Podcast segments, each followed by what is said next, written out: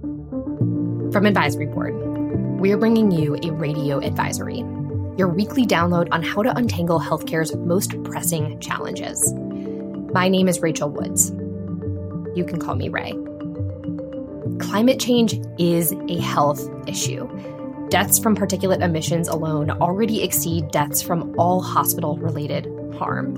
And let's be honest, a large part of the problem is our own making. Healthcare is responsible for a good chunk of US emissions, and US hospitals are the largest emitters of carbon per square foot than any other building in the world.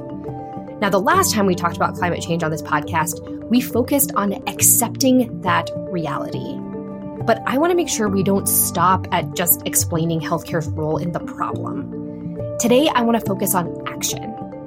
To do that, I've brought Neil Hogan, the chairman of Healthcare Climate Action Works, a firm dedicated to researching and sharing best practices in emissions reductions. Hey, Neil. Welcome to Radio Advisory.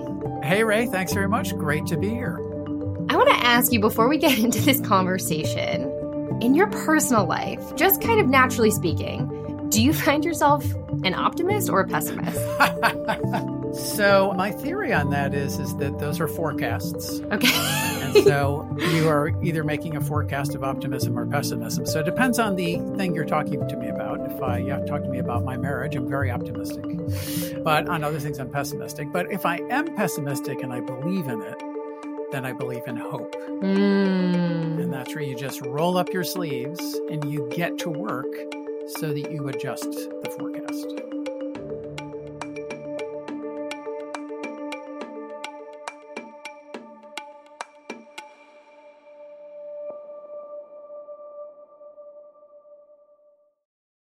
Well, that's a lovely way for us to get started into this because I, I will say many people have told me that I tend to have a pessimistic mindset. Frankly, I think that that is what makes me a good researcher that I can poke holes into things. But I found myself as I was reading your book kind of having several moments where I just went, this does not look good.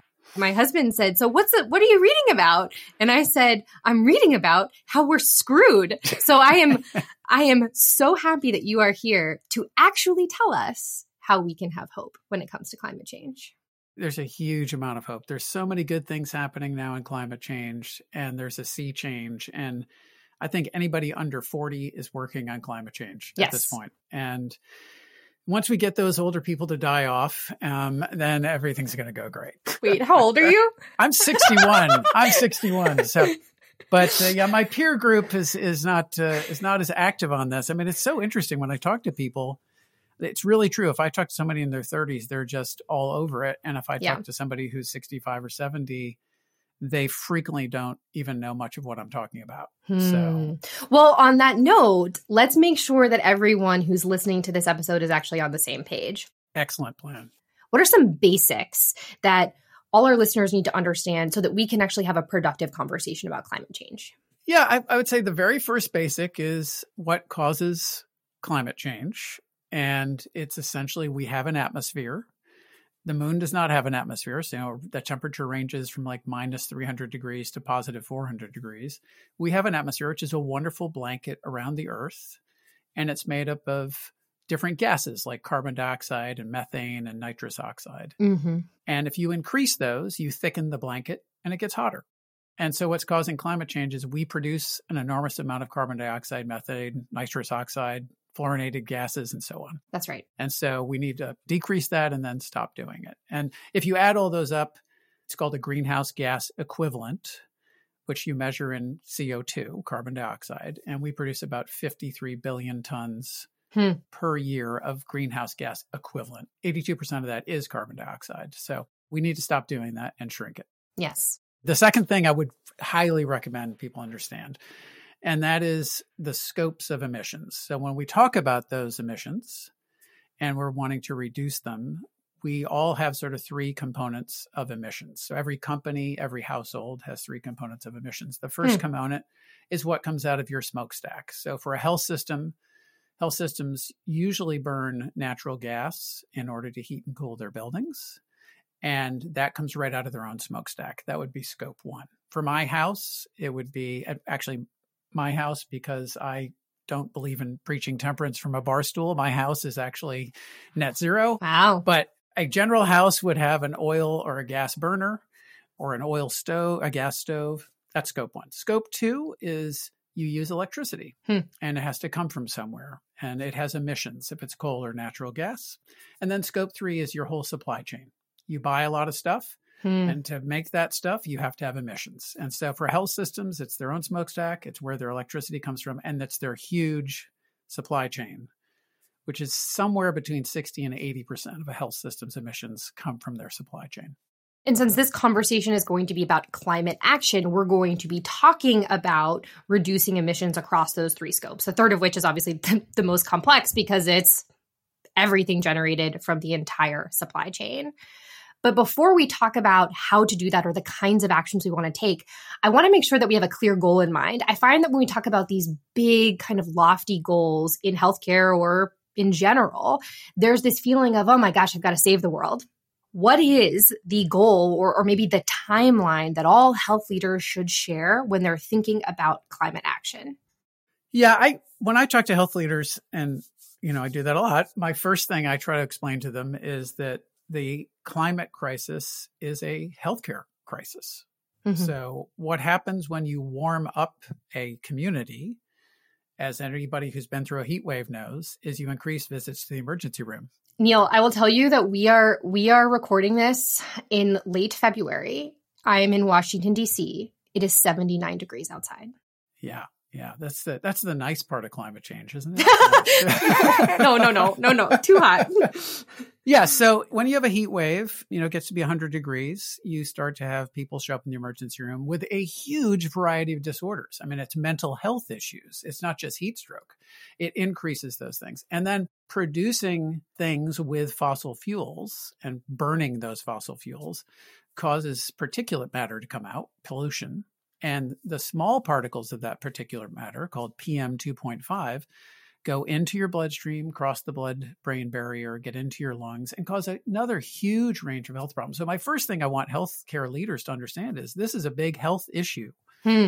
and we need to work on it to improve the health of our communities. And work on it fast, right? Yeah, I mean, it's a terrible paradox that our goal is to improve the health of communities, and then by our very operations, we are poisoning our communities. So that's one. And then if the goal of the the world is to by 2050 get to net zero emissions so that we do not have an increase of temperature above now we're hoping for 2 degrees it was 1.5 most people don't believe that's possible anymore so we're hoping 2 degrees i look at this when i talk to anybody who's my friend who says you know what are, what are you really trying to do and i say if i can contribute to one tenth of one degree reduction in warming, Yeah. that's worth having shifted my career to focus exclusively on climate change. I want to talk more about this, and maybe this is where my pessimistic side is going to come out a little bit. But I want to talk about why, not why we should care about climate change, which, of course, if anyone's listening to this episode, I hope they believe that's true. Or maybe if you're under the age of 40, you already believe that that is true. But I want to talk about not just why healthcare, because, of course, you said it is a health issue, but you've been specifically talking about health systems. And that was a big point that you made in your book why should health systems in particular lead the charge here? What are the mission reasons? What are the business reasons? First, health systems, by and large, as you know, being at the advisory board, something like 80 plus percent are not for profit community based organizations. And so they have a responsibility to their community. I'm on the board of a health system, Integris Health in Oklahoma. And I take that very seriously about trying to improve the health of Oklahomans. And so, first, they have a real mission to do that. Second, there's a lot of good business reasons to do this. Health systems float bonds. The purchasers of bonds, the largest buyers of bonds, Mhm. for example, CalPERS in California or the New York State Pension Fund or BlackRock or many other investment houses have said they want to buy bonds of organizations that are practicing ESG principles. Now, that's an entire hornet's nest, the environmental, social, and governance world of ESG, of what that means, and it's been gamed and so on. But despite that hornet's nest, those investors are looking for things that have changed the climate. And if you are working on that, that's better. Second, as we talked about, if you're under 40, you are very concerned about climate change and you want to work for an organization that is trying to reduce climate change. That's right. We have a workforce crisis in healthcare. I'm not saying if you suddenly go green, you're going to not have a workforce crisis.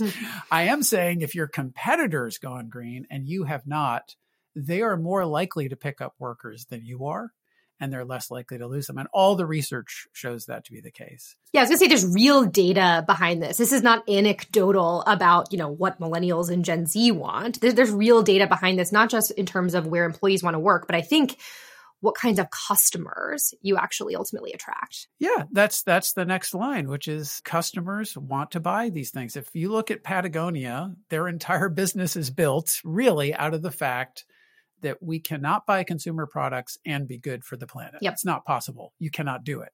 However, you want to be as as least bad as you can for the planet. And Patagonia has really worked on that and said that's what our goal is.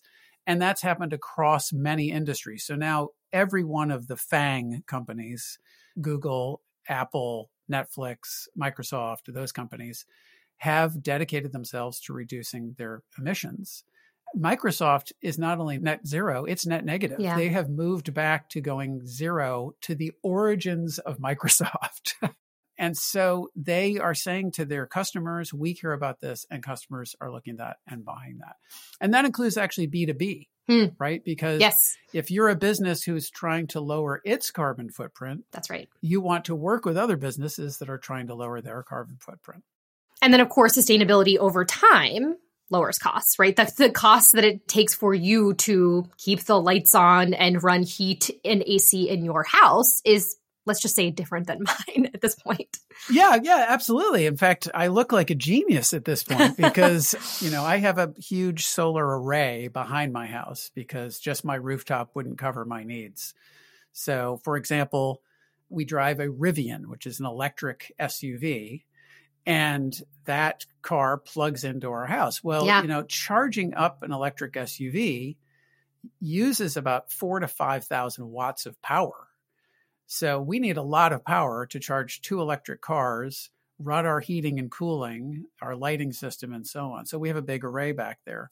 If you talk to folks in at Kaiser Permanente or Boston Medical Center or New York Langone or any place who's kind of gotten advanced on this, they'll tell you they're reducing their costs as they work towards sustainability. And in fact, one way they do it is maximizing the use of their existing footprint. Yeah. As Kate Walsh says, The CEO of, of, of Boston, Medical, Medical Center. Yeah, That's Kate right. Yeah. Walsh, yeah. The cheapest square footage in healthcare is the square footage you don't build. Yeah. Right. And so if you figure out a way to use existing capacity, you've saved money. If you're reducing the energy intensity of your buildings, that's good. It's reducing your carbon footprint. It's also cheaper Yeah. because you're not having to use those fuels. And certainly any health system can start working on this as a money savings initiative. One of the things I find frustrating about health systems is because, you know, we're billion dollar, 2 billion dollar, 10 billion dollar, 20 billion dollar organizations, it's odd that saving a million dollars is frequently not that big a deal. Mhm. And so when you say you can transform your lighting system and save a million dollars a year, people kind of snooze like, oh, a million dollars, you know, that's really not enough. We want to do something bigger and save more money.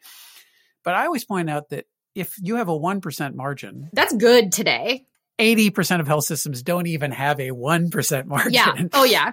That would take $100 million in revenue to get that $1 million, right? Mhm. So people love to go after $100 million in revenue. And so I really think, you know, sustainability is a place where you can save millions of dollars and be doing the right thing and be able to advertise that to your customers and your employees. I don't think anyone who's listening to this episode would disagree with you intellectually. But you brought up the margin piece. And, and I, I want to go deeper on this because you and I both know that the reality on the ground for health systems, I'm going to ignore the rest of the healthcare ecosystem at this moment and just focus on health systems. The reality on the ground is pretty bleak. It's pretty bleak. There, there's not a single health leader that I talk to that is not like, when the hell am I going to stop feeling like I'm in a crisis or six crises at the same time? And that's where I start to hear people push back and say, do I believe that climate change is a problem? Yes. Do I believe that I could take climate action? Yes. Do I believe that long term it can meet my business and mission needs? Yes. But I just can't do it right now. What do you say to that pushback?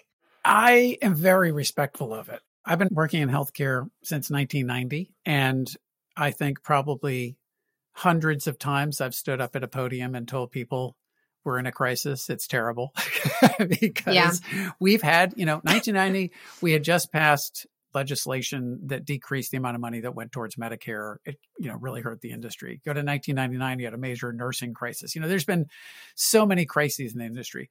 Nothing is like what we're having right now. I mean, yeah. it is, we are seeing a structural transition in the volumes of the industry. It may not come back. That's devastating to any yeah. industry. So I'm very respectful of it. And I don't push people to do large things. I basically say, you don't have to take it off the table, right? You've got people in your health system, the grassroots, some of whom are just chomping at the bit to do something, and they just want to do something. Yeah. And so unleash them a little bit to do something. There's a wonderful organization, Practice Greenhealth, which really focuses more on the other poisons that are put in to the world but still they do focus on climate change as well but they really look at things that like plastic and so on. And using less plastics also reduces your greenhouse gas emissions.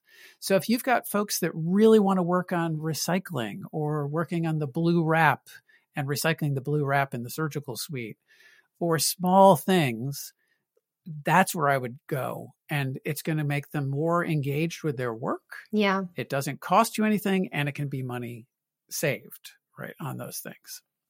I guess I, I still want to understand why health systems, right? All of those challenges yeah. that that that that sincere and deep crises that health systems are feeling today are not necessarily the story of other stakeholders in healthcare. So it kind of surprised me as I was reading your book that you just kept coming back to, you know, it's not pharma that should be leading this. It's not necessarily the health plans or, you know, the life sciences companies, the medical device makers. It still is the health systems. And, and I want to understand why, because they are in such a, yeah. you know, poor place. So if you take out the fact that they're in a poor place at the moment, and you just look at the industry as a whole, the reason I picked health systems is they're the end of the line, right? So if health systems push pharma to reduce their greenhouse emissions, remember we talked about scope three, which is your supply chain's greenhouse gas emissions. If health systems push pharma to do that, then pharma will do it, right? Because they want to sell their drugs into health systems. If they push you know the carpet manufacturers to do that before they build a building. If they tell their contractors amazon has told their contractors when possible they don't do this in every part of the world but when possible they are asking for zero emissions concrete. So the thing that man has made more of than anything else is carbon dioxide. We have we have made more tons of carbon dioxide than any other substance. Number 2 is concrete. And to make concrete one pound of some cement produces one pound of carbon dioxide. One ton of cement's one ton of carbon dioxide. So Amazon said we push that. So I think health systems are at that spot where they can push all the levers in healthcare to drive this down. One of the things we're working on now is trying to work with the Veterans Administration because they, like Kaiser Permanente or Providence, are a huge purchaser yeah. And they're a government purchaser. And if the government shifts its purchasing, and obviously under the Biden administration, there's a lot of momentum to do this, that will force the manufacturers of goods, MRI machines, so Philips would be involved in this, the pharmaceutical companies, all of the companies that make things for healthcare to reduce their emissions. And they're going to have to do it anyways. You know, if they're publicly traded companies, there's a lot of pressure on them to do this anyways. This is another area. So while health systems are in crisis right now, they can turn to their suppliers. Yeah. And say, you're not in crisis. You're making great money. What are you doing to help us out to fix this? Because, by the way, we've calculated our emissions and we think that you are whatever 70% of our emissions and so we'd like to push you to do it and that would be a cost free item but it is not it is not a time free item. So I, I'm very respectful of health systems. That's a contracting process. You've got a thousand different contracts. You got to get that in there. And that's not easy. Where do you want health systems to start in their path to taking climate action? The number one first thing that I wish every health system would do, and we are pushing CMS to do this, and Don Berwick and some folks wrote a fantastic article in the, the New England Journal of Medicine a few weeks ago about this, is just to measure your emissions. So you need to find out how much gas are we burning, oil, the transportation for our vehicles, those fuels, and so on. How much electricity do we use? Where does the electricity come from? It's not impossible to figure this out. So you calculate it out. But how often is that done? I mean, you've named a couple of uh, a couple of organizations that are perhaps exemplars. Right. But my sense is they are uncommon in their action and that most people are maybe they haven't even started thinking about how would we get our hands around measuring this or getting good data for this. Yeah, I think that's 100% correct. Most organizations, I mean, I would say 80% of organizations in healthcare have not really moved down this road yet. Hmm. And so we're far behind other industries in working on this. So, you know, it's it really, you can have someone in house do this. You can get outside companies to do it, which would be a more accurate version. Scope one and scope two, not that hard. Scope three, incredibly complicated and difficult. Yeah. So Kaiser Permanente, which is carbon neutral in scope one and scope two, I don't want to say they just started to work on scope three, but they just committed Hmm. to be carbon neutral on scope three because they realize that's going to take another few decades for them to grind out all of their suppliers to do that. But if if your organization can do scope 1 and scope 2, so you just have to understand your fuels and your electricity, then you have a number. And then I would say tell your board what that number is, Make a commitment. right? And then measure it every year Hmm. right? And once you've measured the first time, it gets a lot easier. I, I have some friends that are actually working on software for this that is going to make it very easy for people to do it. Once they plug in their numbers, it'll immediately show them every year what, what they're doing, and will also forecast if they're doing things. It will project how to how to reduce it. So if systems will do that, at least they're thinking about it, they're talking about it.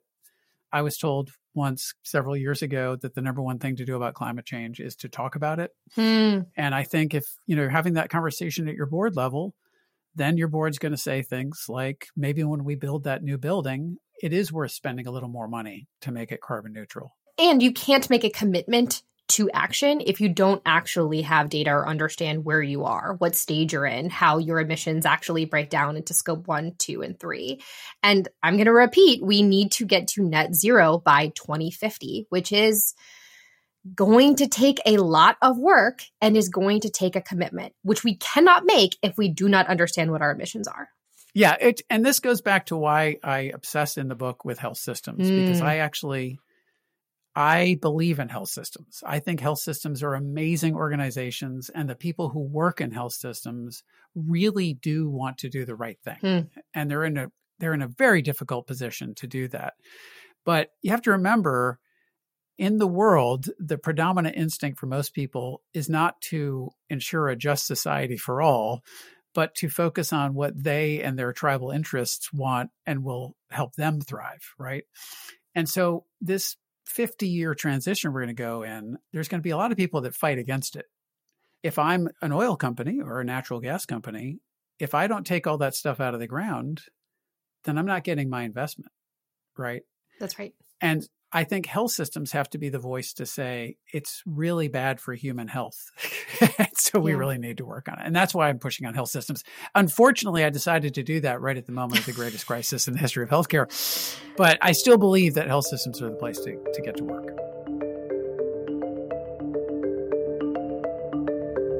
We'll be right back with more radio advisory after this short break.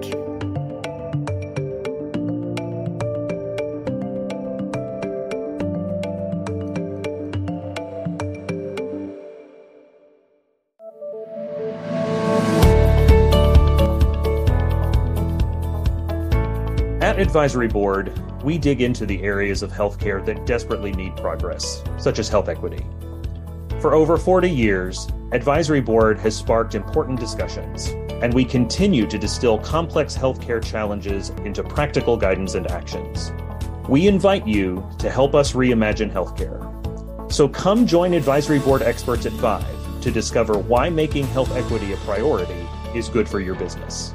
For more information, visit advisory.com slash VIVE 2023.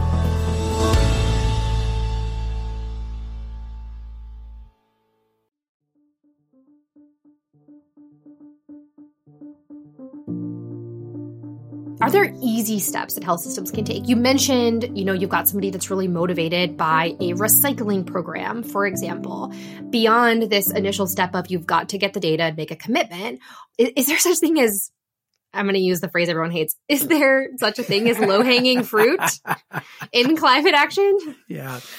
If you think of those three scopes, I call each of those scopes has a little nickname scope one, which is your own emissions out of your own smokestack, your natural gas and your vehicles and oil or whatever. I call that the land of a thousand projects. Mm. It's doing things like shifting your anesthesia gases. So, desoflurane, the most commonly used anesthesia gas, is a very highly heating gas. So, when you give someone desoflurane or any anesthesia gas, about 95% of it goes out of their body and into the atmosphere. Wow. Which is a good reminder, again, back to your point about health systems. Health systems are actually big emitters, right, in terms oh, of yeah, their role. Absolutely. Yes. Yeah. yeah. And healthcare as an industry is a is around 10%, you know, somewhere mm. about it's between nine, you know, eight to 9.5%, depending on who you read. So, you know, you, the land of a thousand projects, you've got to get your anesthesiologist to see all the data and research to understand that sevoflurane is one tenth the emissions of desoflurane, and then to understand that sevoflurane is just as safe as desoflurane. And there's a thousand projects like that inside the health system. And will a thousand projects add up to our big goal? Yes, a thousand projects will get you to zero on scope one, right? Uh, just on scope one, though. Right. And then scope three, there's a thousand contracts, right? You've got to work through a thousand contracts. And then scope two is what I call flipping the switch, which is working with someone to build that solar or wind generating plant Uh, through what's called a power purchase agreement, in which you shift all of your electricity needs to a renewable. And I'll talk a little bit more about that when we when we have a minute later. But the way I would start, and the reason I say this kind of grassroots, is if you're having trouble starting and it's not a top down thing from the board or the CEO, but you're someone, you know, you're running the emergency department or you're someone in a health system, you want to get to work on this is start working on one of the thousand projects, right? And there's so many that you could work on and in many different departments. So I've talked to people who have switched to using reusable gowns hmm. and found out that it was actually cheaper to use the reusable gowns than it was to be purchasing the gowns all the time. Hmm. It's a very small thing to do, but it does have an emissions impact and they can tout we're we're working on something right? Same thing for if you're in contracting and you're buying things and you're working with suppliers, talk to the supplier and say, What are you doing about ESG? What are you doing about environmental issues? Your supplier might say, Actually, that's something we really have a commitment to. And then you can say, Can we put that in the contract? so that we can take credit that we're reducing our emissions through reducing your emissions. Suppliers, some will look at you like you have a third head. They've never heard of this, but others will say, "Oh my gosh, we've been working on that for 5 years." Yeah. So there's many small things you can do that I think will add up and we've got, you know, a 25 year runway here that we've got to work on. What do you want leaders to put at the bottom of their to-do list? What should they not do? What they should not do is what's called greenwashing. Mm. Greenwashing is a term used throughout the environmental industry for when you say you're doing something big, but you're not really. And so there's nothing wrong with, for example, putting electric vehicle chargers in your parking garage or even putting solar panels on top of a building. Those are good things if you trumpet those as huge things you're doing to reduce your carbon emissions, that would be greenwashing. Hmm. Because electric vehicle chargers aren't probably reducing any of your carbon emissions. They're reducing the emissions of the guy who bought the Rivian or the Tesla or right. the Bolt. Yeah. And the solar panels, while they are a good thing, And I think Kaiser Permanente has something like a thousand buildings with solar panels on top of them, in addition to owning four full size power plants, two wind and two solar. They're going to take up probably less than 1% of your greenhouse gas emissions. So trumpet it as we're starting to work on this. We're, you know, we want to be working on this, but don't trumpet it as look how great we are. We put some solar panels on our medical office building. Overall, health systems have quite a bit of work to do when it comes to to understanding their emissions and starting to take action on on climate. But you keep kind of mentioning these organizations who aren't just ahead of the curve. I mean, they're they're leading the charge. What in your mind is different about those organizations or maybe even the, the leaders themselves that have pushed them to the front of the pack to to really make change here? Yeah, it's very interesting. Ramé Hemstreet is the head of facilities for Kaiser Permanente, which is, you know, obviously a, an awful lot of buildings. Yeah. And he's also, I, I can never quite get his title right, but he's something like the chief energy officer to really, really think about this. And you know, when I was working on the book and I interviewed him about this, I said, you know, how how did Kaiser do it? And he said, we're in California. That's how we did it. Hmm.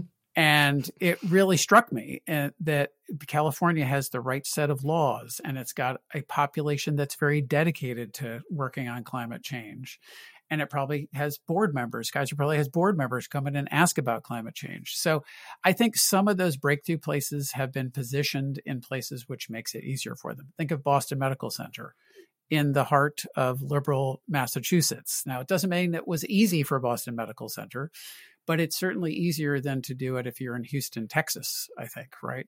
So the the leaders one were positioned well, but two, the leaders, and this is now you're, if you're quick, if you're very sharp, Rae, you're going to realize I'm contradicting myself.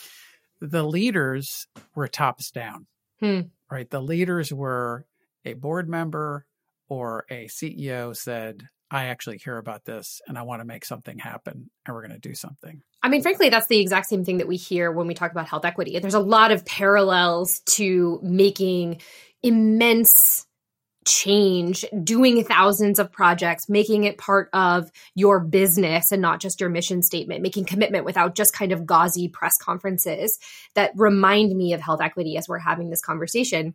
And I would tell you that a lot of that is also the leader who says, no, no. And they've, frankly, they've been on this podcast telling me we tore up the mission statement and said, start over Yeah, yeah. because we're not actually practicing what we preach.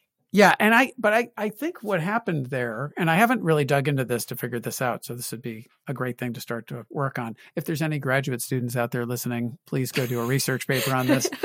it's not like CEOs or board members, you know, have a an angel visit them in the middle of the night and say you should go No. work on health equity or go work on climate change. Somehow they get moved on this.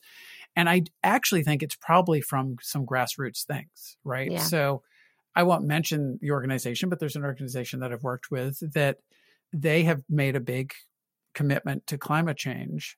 But three years ago, I was talking to their head of the ED who had put together a little group to try to get the organization to work on climate change, and they weren't getting anywhere.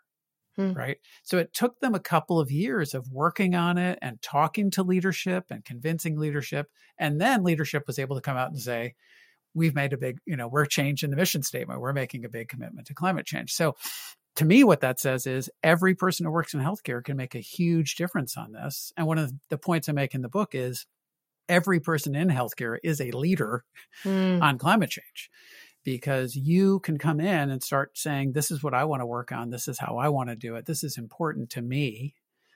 And what are we doing about it? Just ask those questions. You know, if you're if you're a CRNA, Yeah. go into anesthesia and say, why are we using desflurane instead of sevoflurane when it's 10 times more warming than sevoflurane? And you will be the one who leads that change. You've given me hope that health systems should actually be the ones who are leading the charge here. But I do I do want to be mindful of the fact that the folks who listen to this podcast cover every corner of, of healthcare. And I want you to kind of speak to them directly. If health systems should lead the charge, what is the right role for other stakeholders in healthcare? Maybe it's how do health systems engage with or better partner with other parts of the ecosystem?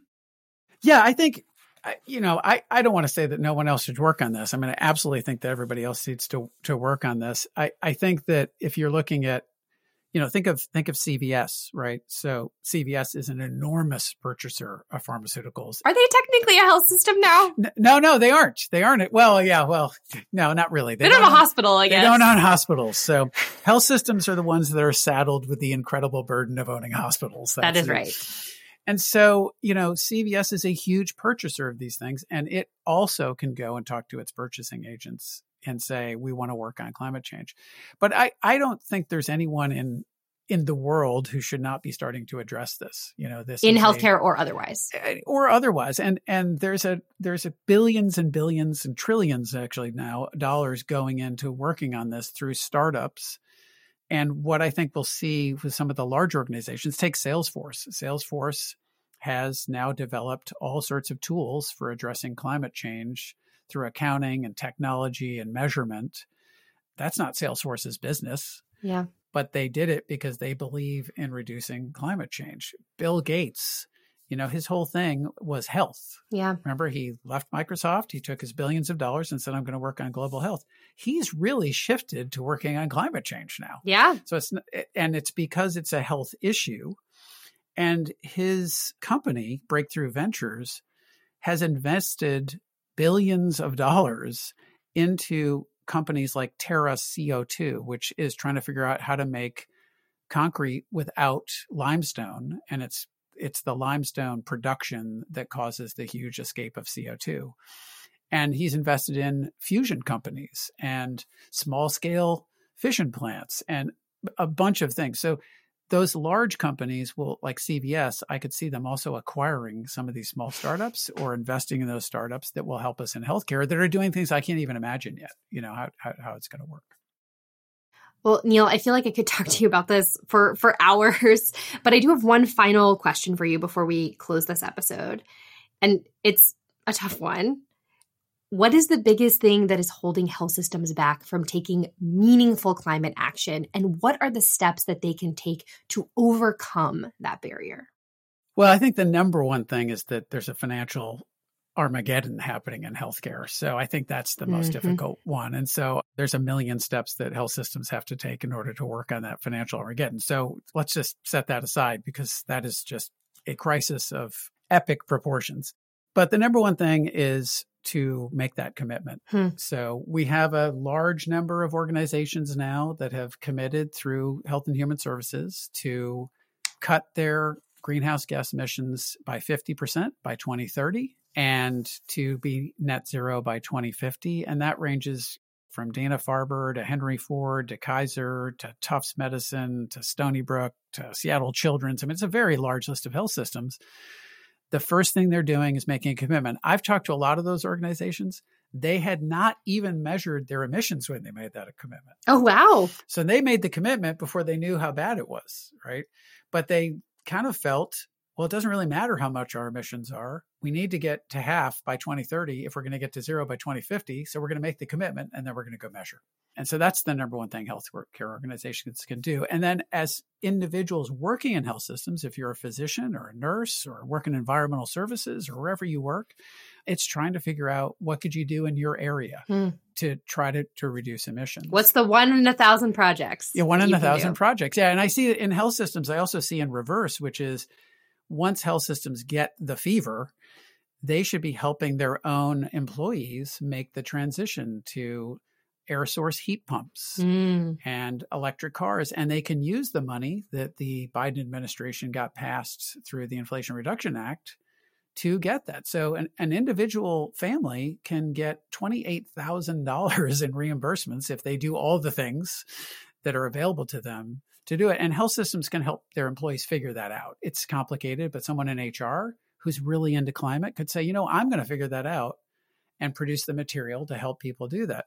You could do it for your patients. You can roll arms together with organizations like the United Way in your community to try to figure out how do we help other not for profits work on this. And ultimately, every health system that I work with, which are usually large health systems, is the largest employer in their community, if not their state. That's right. And so they have huge throw weight in their state. If you just start talking to your representatives about emissions as a health issue and try to stay out of the politics of climate change, no climate change, and just say, look, we're really concerned about people breathing in this particulate matter, and we're trying to figure out a way to transition over and talk to people about climate change as a health issue. That's going to have a big impact on your state politics. Well, Neil, it is safe to say that when it comes to climate change, or maybe I should say climate action, you're an optimist. so thank you for for helping our listeners kind of see that hope and, and frankly helping me do that. I, I really appreciate the conversation. Well, Rae, thanks so much for having me on. And uh, someone once welcomed me to Team Trillion Tons because we need to stop a trillion tons of carbon dioxide from going into the atmosphere. And you're now on the team helping us do that. So oh, great! So for, for doing that. thanks. Neil is obviously encyclopedic when it comes to climate action. I highly recommend everyone read his book, Leading on Climate Change. In fact, I'm going to actually give Neil the last word here. This is an excerpt from his book. He writes, it is a tragic paradox that while health systems missions speak to health improvement, they emit greenhouse gases that have a devastating impact on human health health systems need to align their actions with their mission. To improve community health, we need to avert a climate disaster. Health systems should be the ones leading the charge. To learn more about healthcare's impact on climate change and why we shouldn't wait for government action to start making progress, go back to episode 119 in our archives. If you like Radio Advisory, please share it with your networks. Subscribe wherever you get your podcasts and leave a rating and a review. Radio Advisory is a production of Advisory Board. This episode was produced by me, Rae Woods, as well as Katie Anderson and Kristen Myers. The episode was edited by Dan Tyag, with technical support by Chris Phelps and Joe Schrum. Additional support was provided by Miles Cotier, Carson Sisk, and Leanne Elston. And one more thing the pod team still wants to hear from you and understand how we can make the podcast better. We created a quick listener survey at advisory.com slash pod survey. Please take it and let us know what you want to hear on Radio Advisory. Thanks for listening.